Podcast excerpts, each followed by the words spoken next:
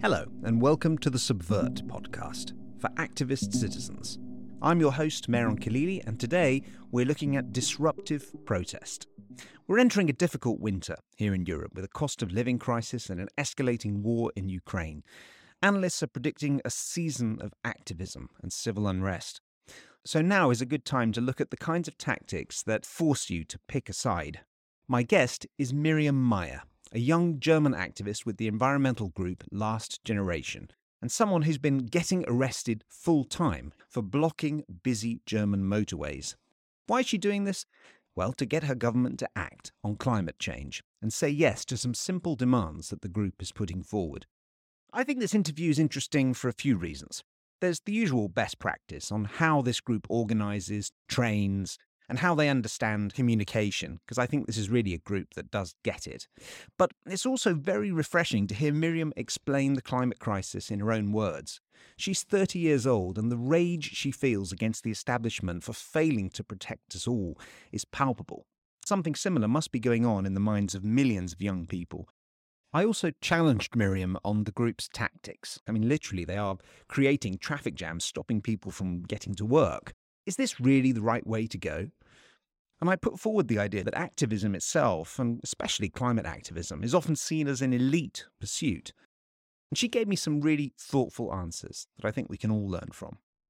If you want to get in touch, the email address is podcast at subvert.org. That's S U B V R T.org. And the show notes are available at www.subvert.org slash podcast.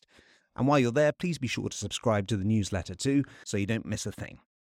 Okay, let's get to it. I'm Miriam. I'm 30 years old. And since the beginning of this year, I am part of the last generation in Germany we are a climate group that is blocking roads mostly, German highways, and getting arrested a lot. So I'm at the moment full time doing that. Gosh, full time getting arrested. That sounds that sounds crazy. Um, okay. Can you explain a little bit the climate picture? I mean, if I just woke up from a long cryogenic sleep, what would you tell me about the current situation that you're responding to now with your activism? Yeah, the current situation is pretty bad. Like I remember when I learned it in school, in primary school, I learned about climate change and the greenhouse effect. And I was like, oh, that sounds like a problem, but surely we'll handle that. And surely I'll be dead long before these consequences will actually happen. And now we're seeing, oh shit, we didn't act. We didn't act accordingly at all. And it's not not changing. And I'm just what what is happening around me? It feels it feels insane that we are not taking this serious and that we are not acting accordingly. So we have one German climate scientist who says it's like we are putting all our children into a global school bus that will crash with a likelihood of 98%. So that's the situation we are in. That's where I am completely panicking. Weirdly, I see people around me and I see politics not panicking, even though science is telling us to.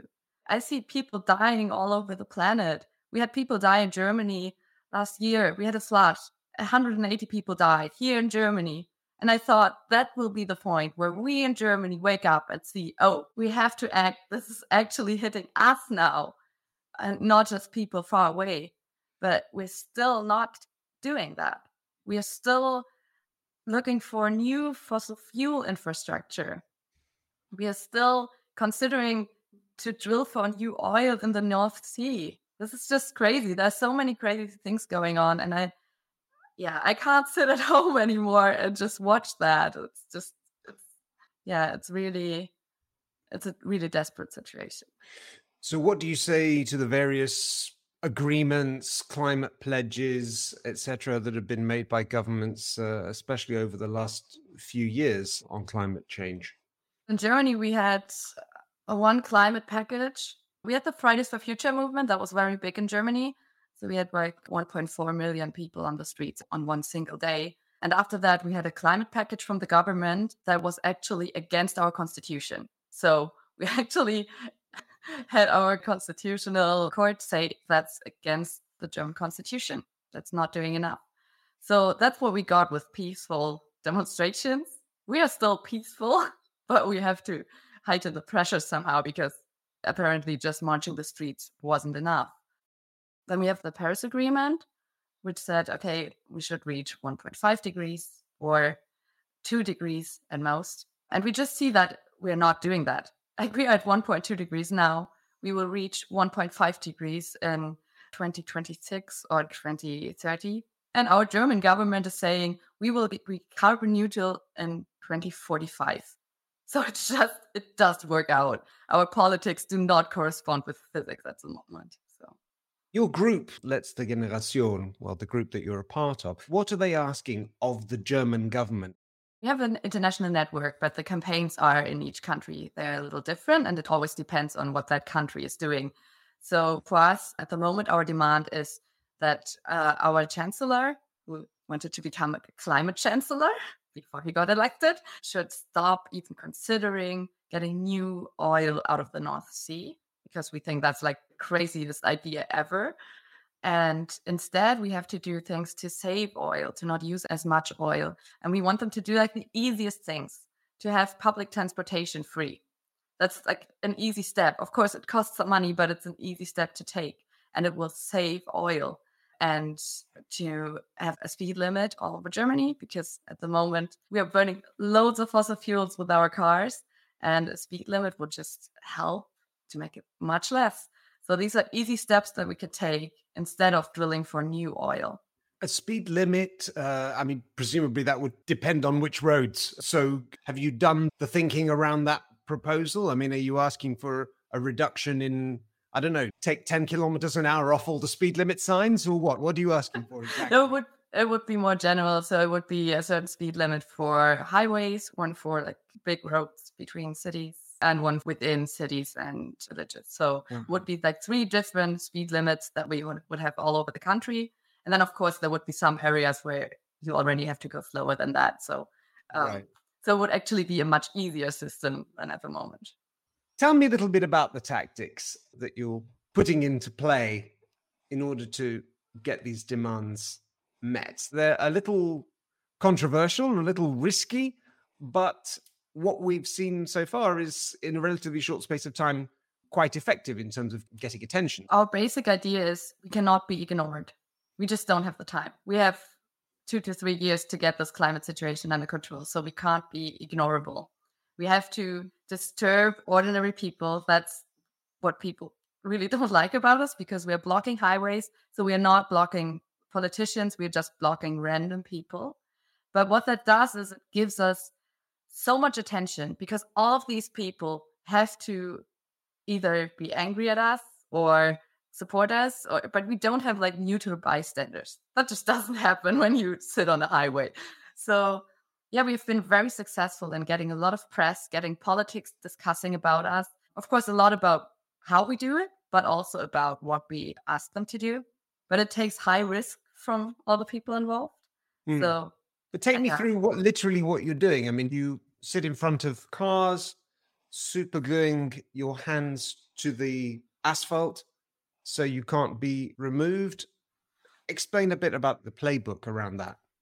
Yeah, okay. So the playbook is we have small groups of people who get a certain coordinates for a place. We, we kind of try to coordinate all our actions so that we can be most effective. And then usually we do it in the morning. So when all the people want to go to work, and we take highway exits. In Berlin, we have a highway right through the city. So there are a lot of highway exits all throughout Berlin. And there are usually just traffic lights at the end of that. So we wait for the cars to have red and they have to wait. And then we go on, we put on our orange vests and we take out our banners, we stand in front of the cars. And then it depends on how aggressive the cars are. So as soon as we see that a car is like coming too close or someone is getting out of the car and coming close, we will all just sit down to de-escalate the situation. And then we'll just sit there, try to de-escalate as much as we can. Sometimes Hold on, sorry. You, you you'll you'll sit down in front of the car that's trying to move forward to de-escalate. Yes. Okay. It sounds weird, but it works. So if I'm if I'm standing in front of a car, I've I've tested this basically. So if I'm standing in front of a car, the car thinks, well, she can go out of the way, she can move. So it will drive slowly towards me, and try to get me to move out of the way. But as soon as I sit down, the car is like, yeah, she's not going to move. Running people over is still not like pulling us off the streets is one thing, but running us over is another thing. So fortunately, that hasn't happened too much. We had one one girl pushed by a car. She was still standing and couldn't mm. really get out of the way, but she's fine. So as soon as I sit down, I notice that the cars are like getting really frustrated, but they're stopping. That's that's just it works. And then right. also if, if people try to attack you, it's really de-escalating. If you sit down, they they are less likely to like hit you or anything because you're suddenly out of their direct reach and uh, they can see that you're not fighting back, you're not aggressive towards them. So it really helps. But where does the super glue come in? Because you you just you you sit down immediately in front of the cars as soon as there's a red light. How do you have time to super glue yourself to the asphalt, or is that in is that a different tactic? So that's what we do when the police arrives. So we have to be really quick with that because the police also, of course, kind of know when we will do that. So they will try to get us before we can glue ourselves. Yeah, we just, for safety reasons, usually we wait for the police to come because they won't pull us off if we are glued. Well, they sometimes do, but because because not. it will rip your skin. It won't rip your skin off. It's just your hand will really burn for hours. So mm. yeah, if they rip you off, you'll just have a completely red hand and it will just burn. Yeah, so we do that as soon as the police arrive. So you will just see all of us, except for some people who are leaving an emergency passage. So some people will just sit there and not glue themselves. So if an, there's an emergency, those people can get up, and the rest will glue themselves. Just put super glue on the hand, put it on the street. At the moment, the streets are really hot, so that's a mm. challenge. And then mm. as soon as we are glued, we're basically set. Like that's then the police takes over. This tactic of blocking roads, it's been a few months. Explain the timeline a bit. Yeah. Yeah, so we started blocking roads actually with a different demand at the end of January. That was our first campaign where we blocked roads. Before that, we had a hunger strike. So we had some people who were in hunger strike before the elections, and their demand was to get a conversation, public conversation with the candidates and the federal elections in Germany um, for the for the chancellor and yeah. Olaf Scholz ended up winning it. Go on. Yeah, and after his election, he had to talk with them for an hour, and it's uh, yeah, it's a public recording. It was live streamed and everything. Right. Um, and those people then went all over Germany and gave talks, and that's how I joined the campaign. And then in the end of January, we started with blocking highways. So th- those two people who were hunger striking, he spoke with them for an hour. It was a public meeting. What was the conclusion from that? Well, for me personally, the conclusion was that Olaf Scholz is not going to save us. Like it was so clear that he either he hasn't realized the situation we are in, or he just doesn't want to deal with it. I don't know. It's it's really hard for me to grasp because I feel like mm. also for him as a chancellor, just for his personal benefit, it would be nice to not have a climate catastrophe happen. Mm. Like, it's, I don't really get why he's not ready to deal with it. But it was just so clear that he thinks that we are just fanatics and. Um, yeah. Yes, and, and he certainly uh, doesn't approve of these tactics. About a month ago, he compared climate activists to Nazis. Yeah, that was a nice moment. Yeah, I think that was another moment where I was like, okay, he is definitely not the climate chancellor that he promised us he would be. Mm. Like, I, I never had much hope because, yeah, I know what he did before he became chancellor and it was not very promising. But at the same time, I feel like it at least showed us that we are really annoying him. Like, we are at least mm. succeeding in getting to him somehow. So that was nice. And and I guess that kind of energized your group when they heard that. Explain to me the reactions so far, the roadblocks. What about the institutions? What about decision makers? What have they said so far about these protests? How have they reacted? It depends. So, in the first phase in January, we had some people at the beginning from the Green Party approving of it, and then they got a lot of hate for that and they took it back. but now, a few days ago, we had the mayor of the district, the district of Berlin, in which our blockade was, come by actually and give us her solidarity and now the the mayor of all of Berlin is already like against that. So we're already succeeding in a lot of debate. Um, yeah, the police and the justice system are just kind of overwhelmed. Like they, they're just not keeping up anymore. I've barely received any letters from what I did back in February. So it will, it will take ages for them to like catch up with the paperwork wow. and everything. I've read some of the coverage. There's various narratives, and I, would like your reaction. The first is that that these young climate activists think that they know better than a democratically elected government, and they should be doing something else. What would you respond to that? Well, first of all, we're not that young. We are we have an age band from well now since since yesterday. Um, we had a 12 year old on the road, and our oldest is 73. So we, we have quite a, an age group just something for everyone. The 73 year old does it for his grandkids. So I forgot the rest of the question. We should be leaving this to our democratically elected government, who is aware of the problems of climate change, and we're giving them the, the power through our democracy to handle this problem that affects us all. Yeah, and I wish that would work. We still want to stay within democracy with all our demands and everything. So there's not any point where we are like, let's just do what we say but we can just see that even though we have a democracy and we have elected our leaders, they're not doing their basic job. Their basic job is to protect us.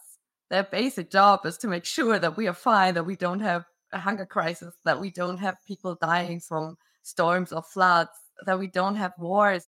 We can see them not doing their basic job. And that's where I feel like, okay, that we have to stand up we can't just watch and we can't wait four years for the next election and hope that that will make it better.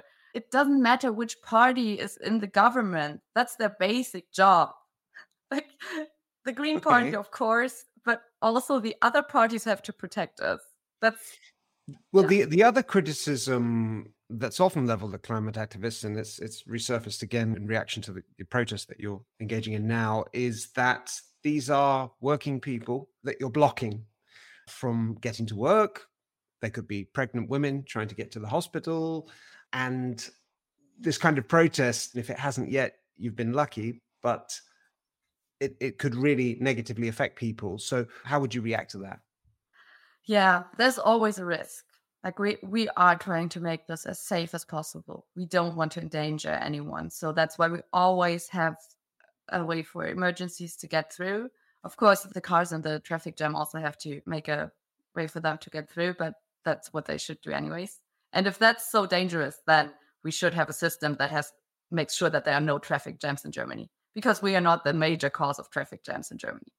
We're just adding a few. So for me, it's really hard to sit on the street. It's really hard for me to tell people no when they want to get through. If they're angry, I can deal with it better. If they are desperate, it's really tough. I feel very sorry for every person I'm blocking there. I just don't see any other way. And the climate crisis is not gonna choose who who it will hit. It's it's like it's also gonna hit all of us at random.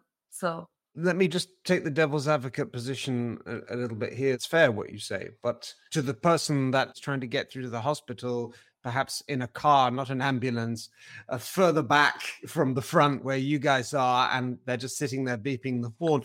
What would you say to them if that were to happen? Uh, what would your reaction be? Just that I'm very sorry. That's we're trying everything for that not to happen, and I really hope we won't ever hurt anyone with our protest.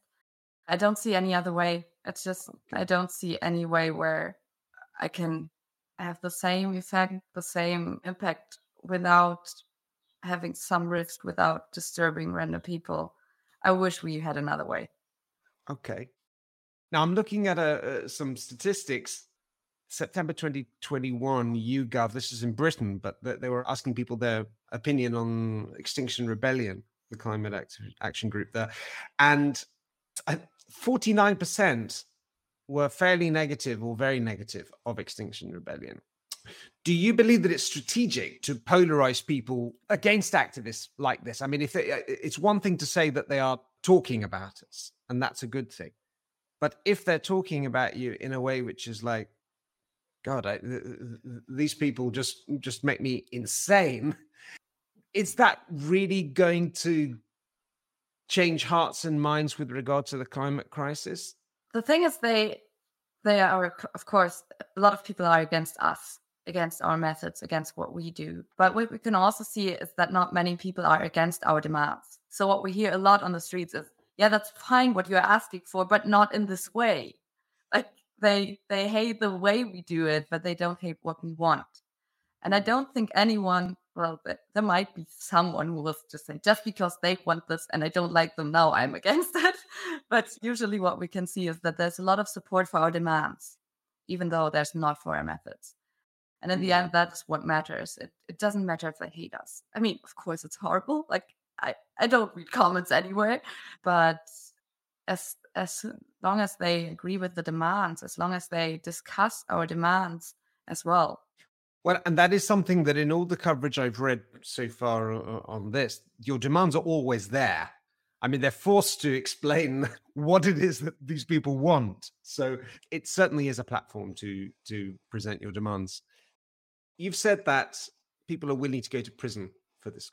That is a, an enormous burden on any activist, an enormous risk that could affect people's futures in a very dramatic way in the short term. How would you explain that feeling that you have and and that your fellow activists have that you're willing to just do anything for this? I don't have much to lose. Of course, for me personally, I could try to like have a good future for now and like have a nice life until the climate crisis hits. But I feel like I have the opportunity to do and try something. I am in a democratic country where I can. So I don't want to like wait until it really hits me personally. And yeah, I feel like what future am I fighting for? Like if the thing is if I spend my future in prison, but I've tried everything for our entire planet to have a good future, I'm willing to take that. I'm willing to spend time in prison for that because that's just so much more important than my personal record. Like, of course, I'll I'll have a criminal record, sure. I mean, maybe at some time in the future that will be a good thing. Maybe that will be the thing that gets you the job. But it's not fun. Like being in custody is not fun. I've spent way too much time in custody and I hate that I have to do that. But I just feel like, yeah, what future am I fighting for? Am I fighting for my personal trying to have as good as a life as possible under the circumstances future? Or am I fighting for a better future for all of us? That might suck for me personally. And sometimes it brings you physical harm as well. This, I mean, the pain grips that the police sometimes use.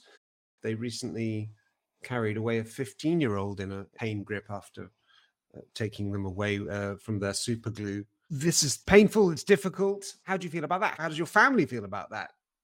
Yeah, it's I, I really hate pain grips. like that's because you you usually know that they're coming and it's like you just yeah. But still I don't want to get up. I can't just get up because they're threatening to do pain grips.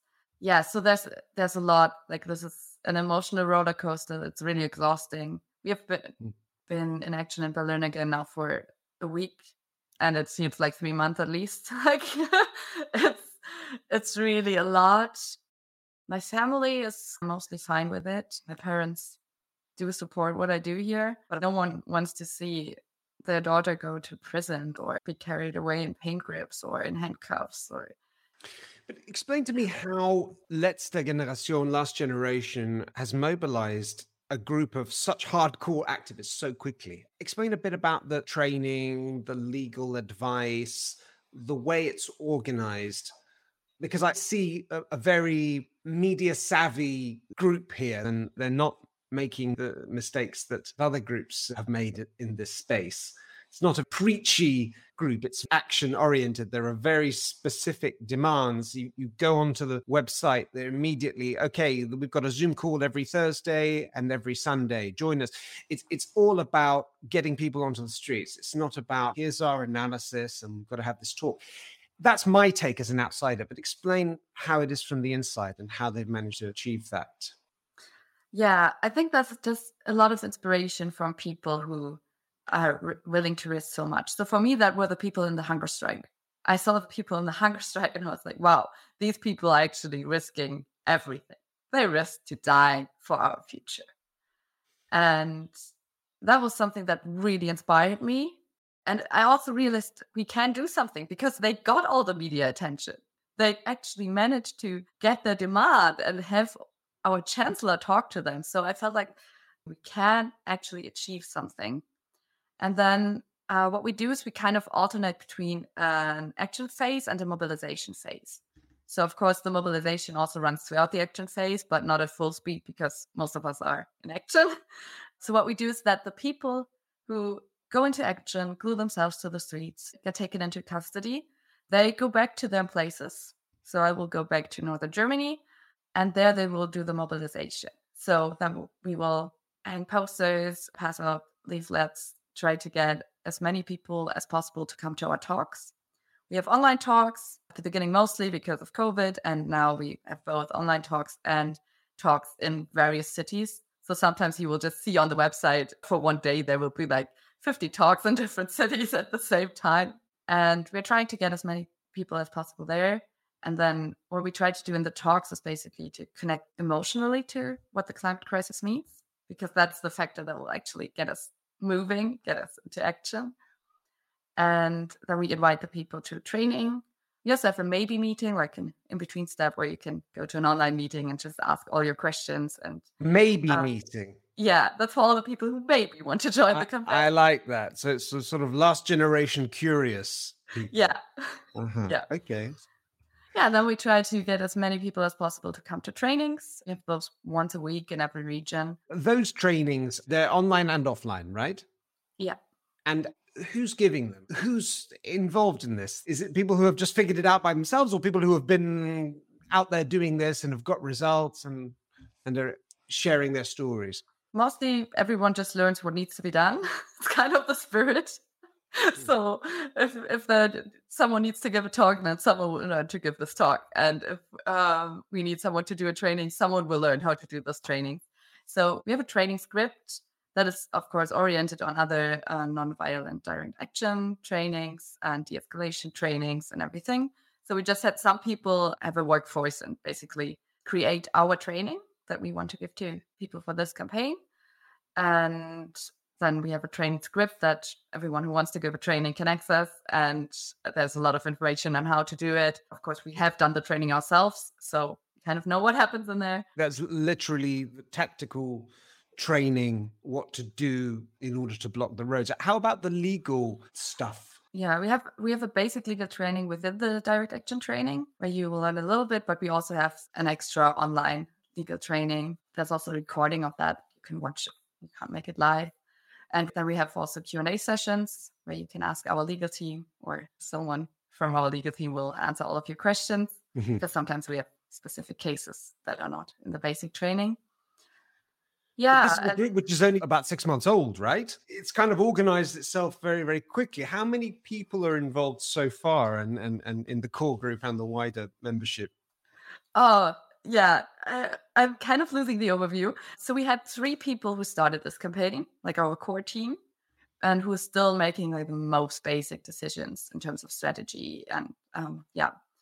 But then, of course, at the beginning, they did mostly everything else as well. So, like, the legal team at the beginning was one person.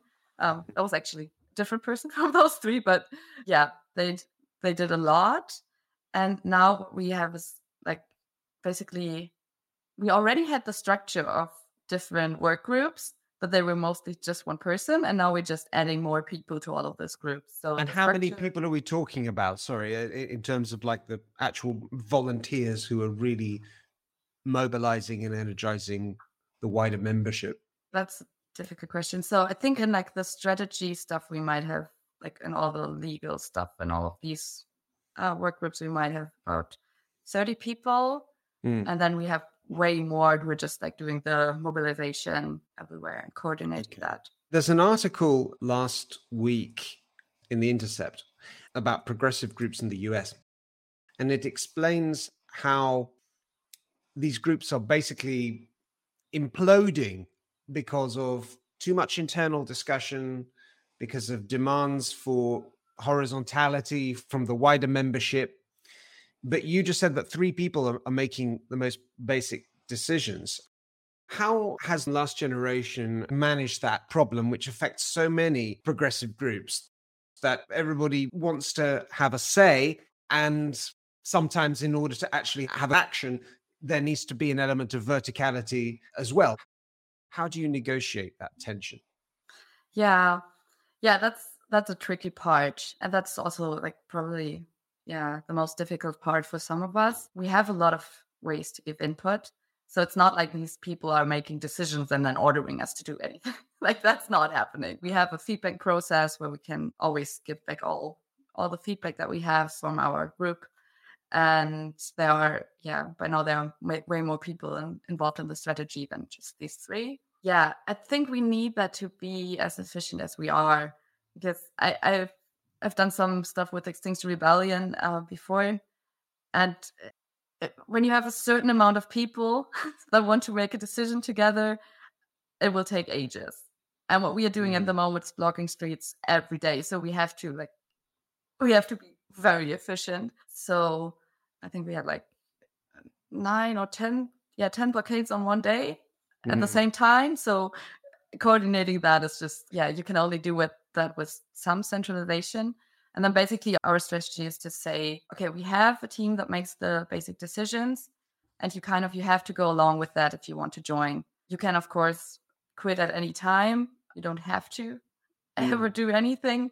There's always if you're not happy with something in action, there's always some people who are like, well, I can do support instead because I don't want mm-hmm. to give my ID or something.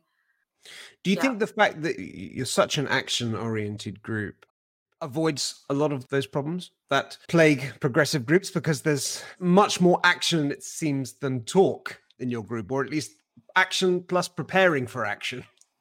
Yeah. Yeah, maybe. Yeah, I think we are all just all the people who are here are really like they just want to start doing stuff. You can really mm. feel that energy. So mm. there's so many people are just like, okay, let's just do something. And I, th- I feel like all of these people don't want to go into a group where you have to make plans for three weeks to do one action, or mm. to where where you feel like you're spending most of your time discussing stuff. Um, yeah, they just want to get started. And I mm. think for that, this group is perfect because you can really just you can you could join in three days. You can like go to a talk, go to a training. We had we literally had people just just be on the street the, the next week. So and it's growing, right? As I understand it, the numbers are, are, increasing a lot. Okay, let me ask you something. I mean, personally, uh, you weren't always an activist, right? You studied Buddhism and you went to Kathmandu, and your family uh, have always been into ecological issues. I mean, explain a bit about your background and what made you get active.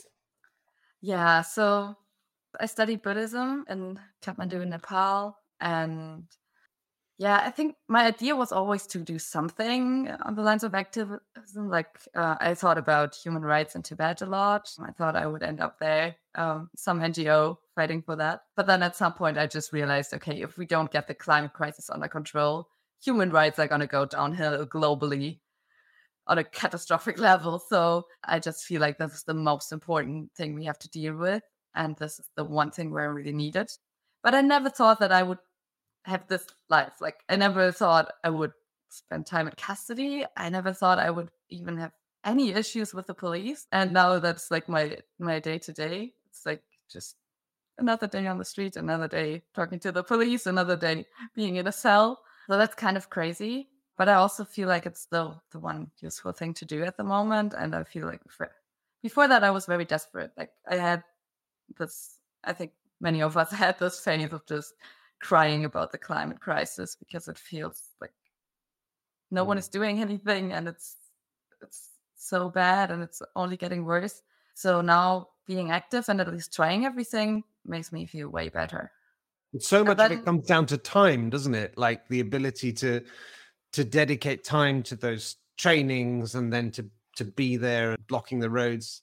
How would you respond to someone that says, "Look, I want to get involved, but I don't have the space or the time"? And it seems like Miriam's really fortunate to be able to do this, uh, but it doesn't work for all of us. Yeah, and it doesn't have to. Like if all the people who can't do it do it, that's great. There are so many ways to help our campaign. Like you can like just donating money, of course, but also helping in the background, like doing media work or all the support system that we have. We couldn't do this without our support system. Like that is just managing accommodations for us or uh, food for everyone. Like we have a group that cooks and brings food for everyone in the evening. And they're just doing all that for free, right? I mean, or or this is based on donations that you've crowdfunded from your site. It really depends on how much you need. If you say, "Well, I want to work full time for you, but I can't because I have to go to work," then we can say, "Okay, we can basically support you enough to still do it because we need people and we will get the money from somewhere." And then we have a lot of people who just do it in their free time and also, you don't have to be the hardcore, I will go to prison person. We have some of those, and those are a force that is basically unstoppable. like, sure. But we also have a lot of people who just come by for two days. Then you're less likely to have a criminal record. It won't be as expensive probably afterwards. Mm. you can this experience. And we also see a lot of people who do something in support and then suddenly end up on the streets. so there's like a once you are involved with a campaign, a lot of people end up blocking roads at some point. Mm. Um, yeah, but you can you can help us in so many ways. It sounds like you enjoy what you're doing, even though it's for a very serious cause. Tell me about about the connections between people and working together.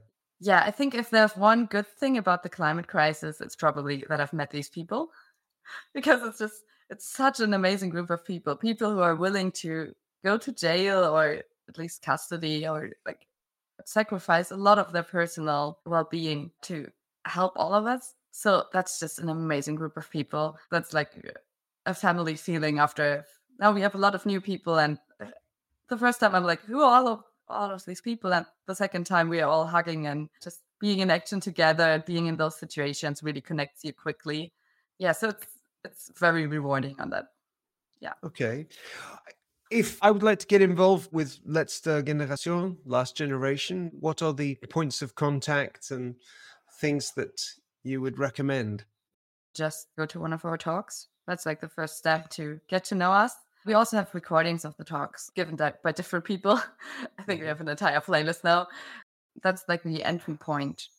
Of course, you can also join in a different way. Some people just go straight to trainings or something. But yeah, just come to the talk to get a better idea of what we're doing and then see how you can help and okay. you want to be part of it.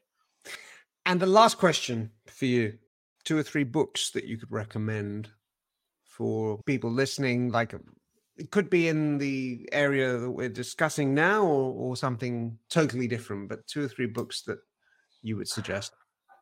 Okay, that's an interesting question. So I think my favorite book and then one that motivates me a lot is Buddhist book. So it's uh, by Shantideva, the Bodhicharya Avatara, that kind of talks about the Bodhisattva motivation. And I don't think I'm anywhere close to that, but it's definitely an inspiration to like see how you can give up everything for others. Yeah. So that's one of my strongest motivations. Okay. The title of it, I didn't get the title. It's, it's yeah. Bodhicharya Avatara. In English, it would be Introduction to the Way of the Bodhisattva or something like that. Okay, okay. Anything else that you would like to to add? Yeah, since, since this is in English, um, just to let everyone know, these campaigns are everywhere. There are so many countries building these campaigns, and there is so much help. So if you want to start a campaign in your country and there's no campaign already, there is international exchange calls where you can hear from other countries what works, what doesn't and you really only need a few dedicated people in the beginning to start mm. this and then you can grow quickly and yeah really have some impact we also have some people visiting here from other countries like we have a group of czech people in action with us and some from denmark who also want to do the same thing in their countries so don't hesitate too much like that if you feel like you have no idea how to do all of this there's a lot of help like you can you can really get get a good start um, with this international exchange. Okay. Thank you very much, Miriam Meyer. It's been interesting talking to you and best of luck with the protests. Thank you.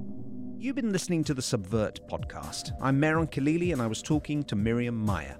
If you'd like to get in touch, the email address is podcast at subvrt.org. That's S U B V R T.org. And the show notes are at www.subvrt.org slash podcast. See you next time.